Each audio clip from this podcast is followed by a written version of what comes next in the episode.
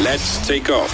Bongani and Nala on Radio 2000. Listen, man, it's Money Mondays, and on Mondays we speak to Gerald Mwandiambira, who knows all about money. And today we are talking about immigrating to a foreign country, which is a huge decision. You know, you've got the financial side and your planning that needs to happen. How do you know whether this is the right move for you or not? Uh, good morning, Gerald. Welcome to the to the show. Morning, Nalak. Morning, Bongani. And um, morning to all the Radio 2000 listeners and condolences to all the Chiefs listeners. Oh, please, You know, you know, when I realized we were going to be talking about immigrating, um, there's an assumption that majority of people that immigrate are white people. Do you think that's true? Look, I think uh, historically that's how it's been, but I think, you know, things are changing, times are changing, and people emigrate for economic reasons mainly. And it's the economics of the stomach. If you don't have a job, if you don't have an opportunity, if you've got a qualification, definitely emigration would start becoming something you think about. And that's where we are in South Africa right now. A lot of youth unemployed, they've got degrees, they've got qualifications. In other parts of the world, they're looking for youth. Before making this life changing decision, you know, of relocating to another country permanently, what are the financial considerations that one has to make? Look, I think it's it's it depends. Sometimes you know people immigrate on top of their game, so you've got the celebrities who move over and they try it out in Hollywood, etc. But it's not always about the celebrity. Sometimes it's the young guy who's going out and teaching English in Asia. Um, sometimes it's a nurse or a teacher taking a job um, in the UK or Australia. So look, there's different levels of immigration. So for those who are going to for employment, often the employer is even willing to pay for your ticket and get you to relocate.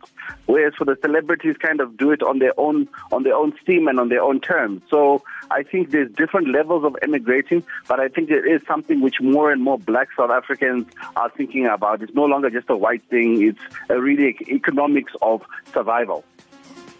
There's someone on Twitter here, Gerald, who says, you know, what greener pastures internationally? They are currently in the US and they want to come back home. I mean, would this be an, a convenient and ideal time to be thinking of moving out of South Africa? Uh, say now, you know, the international travel is open.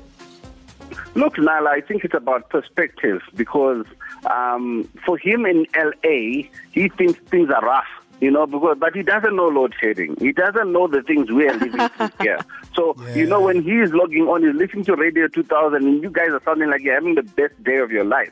So you know, it's about perspective. Where someone in South Africa, for them, it's like okay, I'll trade places within a heartbeat. Other people are saying they'll go to Canada. Some people are pay, hmm. saying they go to Spain. You can't even speak Spanish, but he wants to go to Spain. So you know, hmm. we, we need to realize that it's about perspective, and it's a push factor, and it's not for everyone. Immigrating is a tough decision, regardless of um, who you are, but for some people, breaking family ties, starting afresh for economic reasons starts to make sense. You've seen people who go to Dubai five, ten years, come back, they buy a house, start a business, and it was worth it.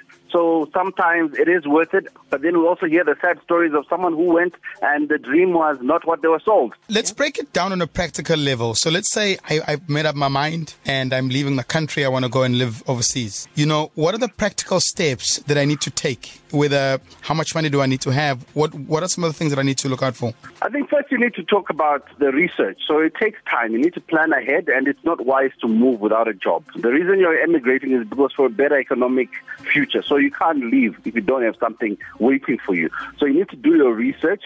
You need to find out are they willing to pay for you to relocate and how long they're willing to support you. If you've got money saved up, are you willing to uh, take that money with you?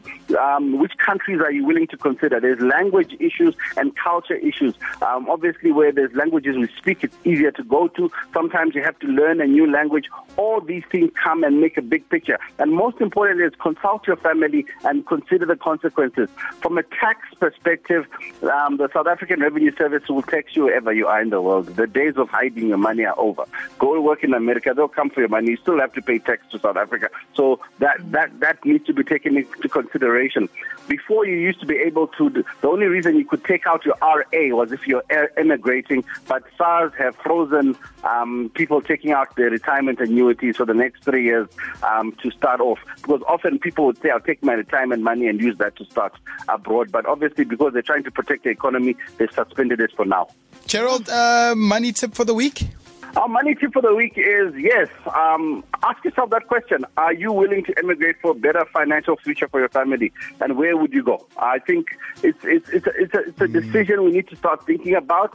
I think you know South Africa had this great honeymoon in terms of the economy and everything, but I think we we are in that situation, and more and more young South Africans are thinking about what next to do, and sometimes this might be an option that works for you. Thank you so much, Gerald. We'll chat to you on Monday again.